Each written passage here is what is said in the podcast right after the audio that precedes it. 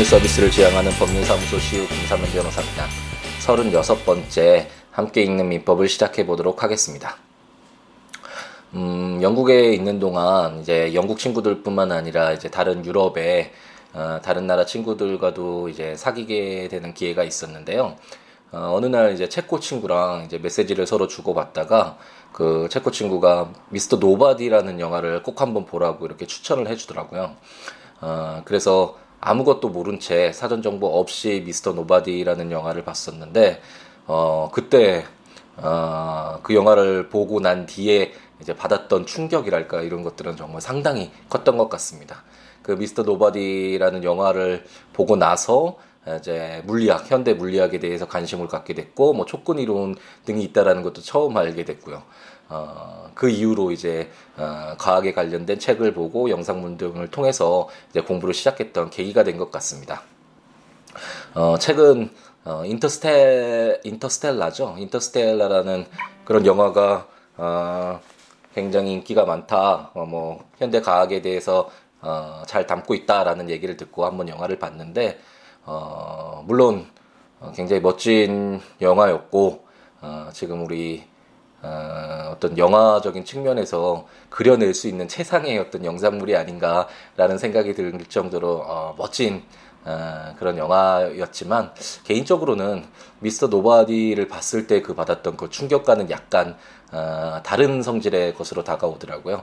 아마도 그것이 이제 헐리우드 영화와 유럽 영화의 어떤 차이가 아닌가라는 생각이 드는데 미스터 노바디는 어, 유럽의 여러 개의 국가들이 어, 이제 음, 같이 어, 합작으로 이제 만든 영화이고 아무래도 인터스텔라는 헐리우드 영화다 보니 어, 약간 어, 같은 어느 정도의 같은 그 주제를 담고 있음에도 있음에도 불구하고 어, 그려내는 것이 그리고 어, 우리에게 전달되는 것이 약간 다른 거 다르지 않나라는 생각이 들더라고요. 음, 인터스텔라를 보시고 어, 너무 재밌다 이런 영화 뭐 어, 유사한 것이 있, 는지 궁금하신 분들 그리고 현대 과학에 대해서 어, 이제 관심을 갖기 시작하신 분은 어, 미스터 노바디라는 영화 어, 꼭 한번 보시기 바랍니다. 정말 좋은 어, 어, 영화인 것 같습니다. 그러면 이제 함께 읽는 민법을 시작해 보도록 할 텐데 어, 지난 시간에 어, 사실 처음 계획으로는 어, 물건 편의 어, 총칙 부분 물건에 관련돼서 공통적으로 적용되는 총칙 부분을 모두 마무리 지려고 어, 했지만 어, 뭐 시간상 어, 이제 부동산과 관련된 어, 물건 변동되는 부동산이 물건 변동되는 경우에 어, 관련된 두 개의 조문을 읽어봤고 오늘은 이제 동산의 경우를 한번 읽어보고 물건의 공통적인 소멸 사유로서 혼동이 무엇인가 한번 살펴보도록 하겠습니다. 이제 물건이라는 것이 무엇이다. 라는 것은 이제 채권과 관련돼서 어, 이제 예를 통해서 설명을 드리면서 어느 정도 어, 이제 감이 오실 것 같다라는 생각이 드는데 어, 이제 물건에서 첫 번째 185조는 이제 물건은 채권과 달리 법률 또는 간섭법에 의하는 외에는 임의로 창설하지 못한다라고 규정해서 어, 물건의 특성상 어, 개인이 어, 마음대로 이렇게 물건을 창출하지 못하도록 어, 제한되게 규정하고 있다라는 점도 지지난 시간에 한번 읽어보았었고 부동산 물건 변동이 있기 위해서는 부동산에 관한 법률 행위로 인한 물건의 득실 변경은 등기하여야 그 효력이 생긴다라고 해서 어 어쨌든 뭐 땅을 사던가 아니면 건물을 사던가 그런 부동산을 산 뒤에 어 자기의 소유 으 로 만들기 위해선 반드시 등기가 있어야 된다는 점 확인했었고 어, 하지만 187조에서 등기를 하지 않았지만 어, 부동산 물건이 소유권을 생각하자고 말씀드렸죠. 소유권이 이전되는 경우가 있는데 그러한 경우가 상속, 공용징수, 판결, 경매, 기타 법률의 규정에 의한 부동산에 관한 물건의 취득은 등기를 요하지 아니한다. 그러나 등기를 하지 아니하면 이를 처분하지 못한다라고 규정되어 있는 것을 확인했습니다.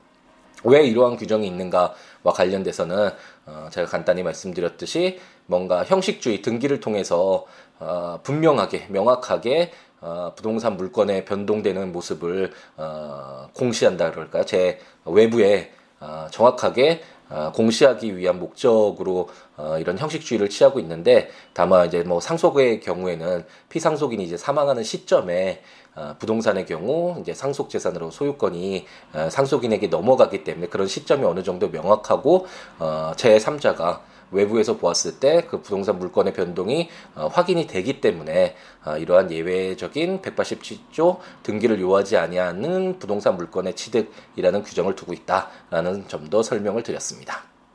오늘은 이제 동산의 경우에는 소유권 이제 제가 소유권을 이 총칙 부분을 읽을 땐 물건이라는 거 이제 소유권을 생각을 하자고 말씀드렸죠. 소유권 이게 동산 시계 예를 들어서 이 시계의 어떤 소유권이 어, 변동되기 위해서 이전되기 위해서는 또 다른 어떠한 요건이 필요한지 한번 읽어보도록 하겠습니다. 제 188조는 동산 물건 양도의 효력, 간이 인도라는 제목으로 제 1항 동산에 관한 물건의 양도는 그 동산을 인도하여야 효력이 생긴다. 제2항 양수인이 이미 그 동산을 점유한 때에는 당사자의 의사표시만으로 그 효력이 생긴다. 라고 규정하고 있습니다.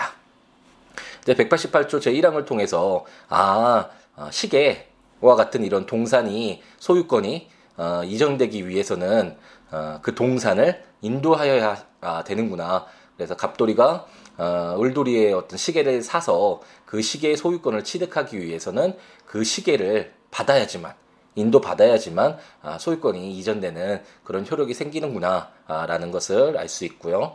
하지만 아, 이제 제 2항부터 190조까지 어, 인, 어, 현실적인 인도가 아닌 경우에도 동산의 어떤 소유권이 변동되는 경우가 있는데 제 2항에서는 첫 번째로 간이 인도라는 것이 있는데 양수인이 이미 그 동산을 점유한 때에는 당사자의 의사표시만으로 그 효력이 생긴다고 해서 만약 갑돌이가 뭐 예전에 좀 빌려서 쓰고 있었다고 가정을 해보죠. 쓰고 있었는데 그 시계가 너무 좋아서 아예 이제 어, 사는 쪽으로 어, 매수하는 쪽으로 이제 생각을 바꿔서 이제 매수를 돈을 지급했다 매매 대금을 지급했다라고 하죠. 그러면 이미 그 시계는 양수인 갑돌이가 이미 가지고 있잖아요. 그런데 다시 갑돌이가 그 시계를 을돌이에게 주었다가 다시 현실적으로 그 시계를 되돌려 받을 필요가 전혀 없겠죠.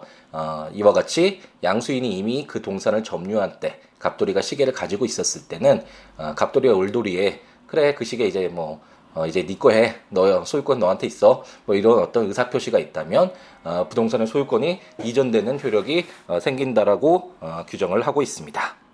이제 189조는 어, 방금 말씀드린 바와 같이 어, 현실적인 직접적인 인도가 없어도 동산의 물건, 동산의 소유권이 변동되는 또 다른 이제 어, 내용을 담고 있는데 189조는 점유 개정이라는 제목으로 동산에 관한 물건을 양도하는 경우에 당사자의 계약으로 양도인이 그 동산의 점유를 계속하는 때에는 양수인이 인도받은 것으로 본다라고 규정, 규정하고 있습니다.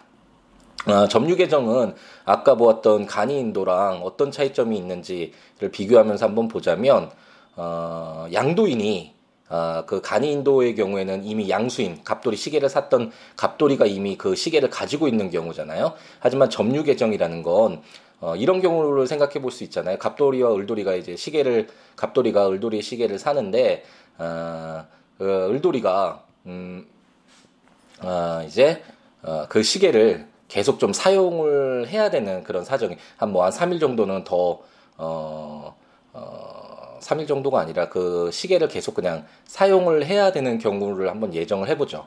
그런 경우에 갑돌이가 이제 을돌이로부터 을돌이의 시계를 어, 매수를 했고 실질적으로는 그 시계를 어, 이전 인도 받아야지만 그 소유권이 이전되지만 어, 하지만 어, 당사자의 어떤 계약으로 어, 잠시, 어, 뭐, 3일이 됐든, 일주일이 됐든, 그 시계를 뭐, 일정 기간 동안 을돌이가 사용하는 것으로 뭐 어떤 그런 계약이, 별도의 계약이 있었다라고 한번 가정을 해보죠. 그러, 그러한 계약을 통해서 을돌이가 그 시계를 계속 점유를 할 때에는 어, 현실적인 인도를 하진 않았어도 어, 갑돌이가 그 시계를 어, 소유권을 어, 취득한 것으로 본다라는 규정이 바로 189조 점유 개정이라고 할 수 있습니다.